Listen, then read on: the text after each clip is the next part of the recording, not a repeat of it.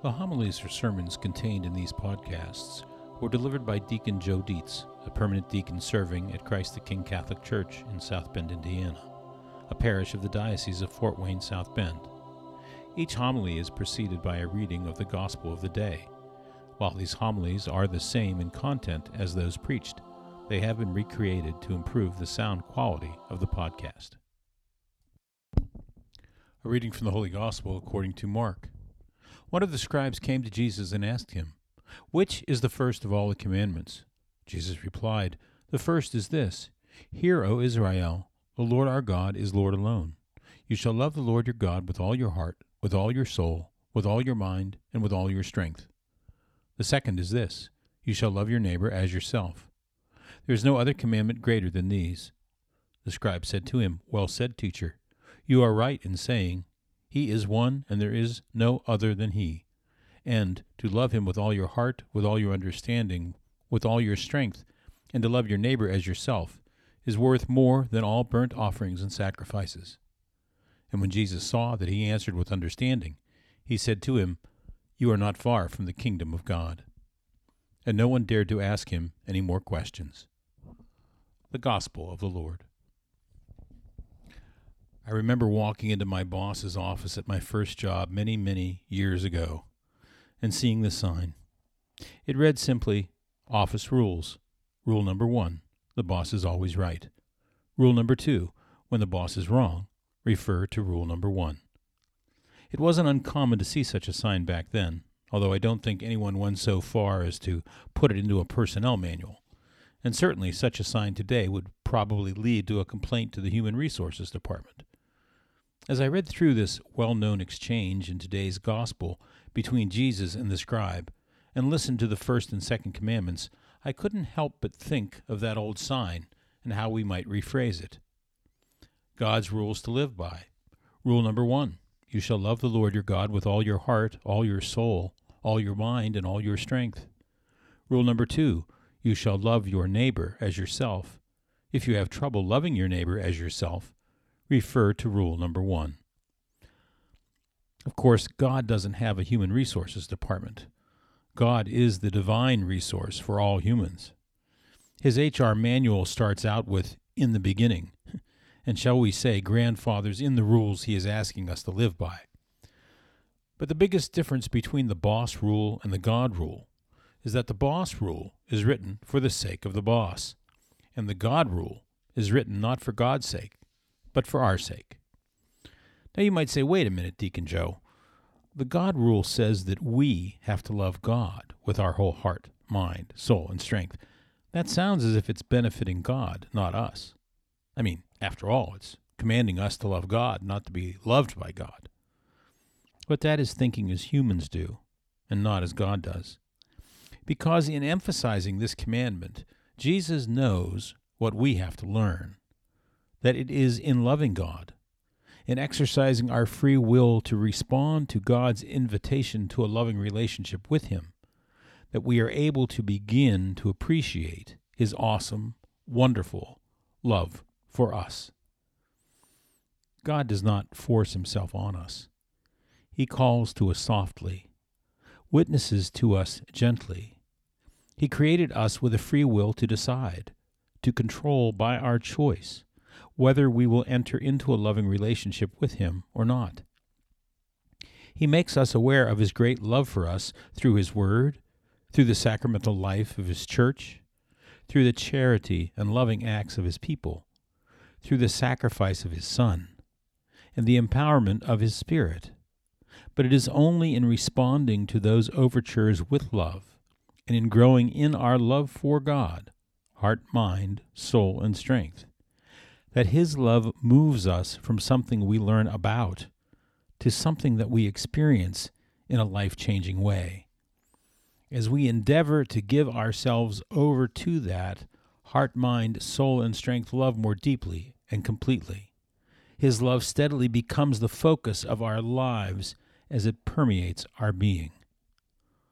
Loving God with all our heart, mind, soul, and strength better enables us to experience God's love in our hearts, in our minds, in our souls, to the fullness of our strength.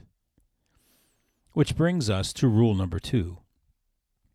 Most of us are familiar with the end times parable in Matthew 25 about the sheep and goats, where the enthroned Jesus says to both groups that whenever they fed or failed to feed, clothed or failed to clothe, visited or failed to visit, etc., to the least, they did it or fail to do it for Him.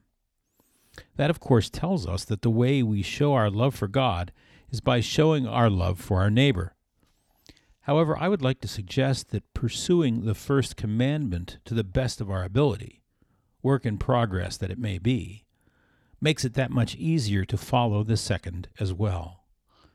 I know that for myself, and probably for many, if not most of us, one of the challenges of loving all of our earthly neighbors as ourselves, including the neighbors we are not close to, including the neighbors that are not like us, and yes, even including our enemy neighbors, is that such love can feel risky. It's a great story that St. Francis embraced and kissed a leper, but especially in these days of COVID and such, putting ourselves at risk for disease is scary. And sure, we would like to be able to give generously and frequently to those in need without ever counting the cost. But the idea of not counting the cost can make us feel at risk of finding ourselves in need. And even when the giving is simply a giving of self to family and friends, we often expect to have that giving appreciated, and given back in equal measure, or else we may feel slighted, disrespected, or otherwise shorted in the emotional exchange. I'm sure we can think of other examples, but the bottom line is that when loving our neighbor takes us out of our comfort zone, the love can run thin, if not out. I once heard the husband half of a presenting couple at a marriage course tell the following story. He said that at some point after he and his wife had been married for a time, he had a conversion experience through which he came to know God and God's great love for him. He said that in experiencing God's abundant love for him, he found that his self esteem needs, that had previously depended on how things were going in his relationship with his wife, were now being met by his loving relationship with God. He said that this freed him up to love his wife much more unconditionally, because his love for her and his expression of his love for her was no longer dependent on her meeting his needs.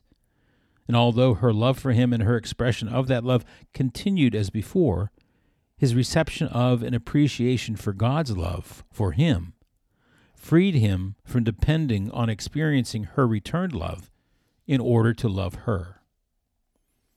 I would suggest that God wants to do this for all our needs, all our fears, doubts, and worries.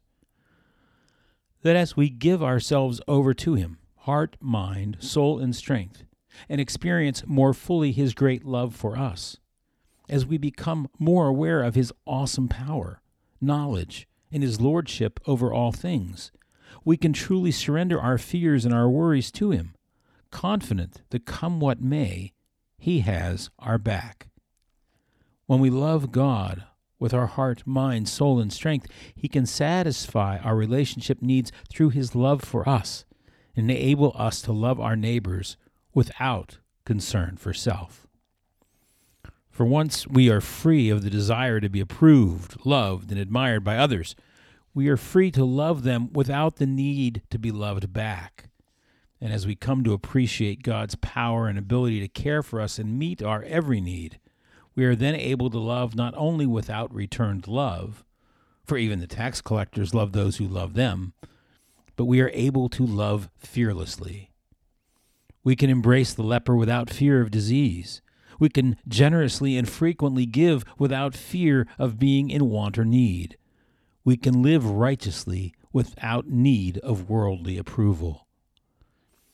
Seen in this way, loving God with all our heart, mind, soul, and strength is not simply a command, it is a divine means to an eternal end. As such, let us approach Jesus, our loving high priest, who lives to make intercession for us, and ask him for the grace and power of the Spirit to make this our rule number one. hopeful that in doing so, we will one day soon hear him say to us, You are not far from the kingdom of God. For questions or comments on this homily, write to Deacon Joe 2017 at gmail.com.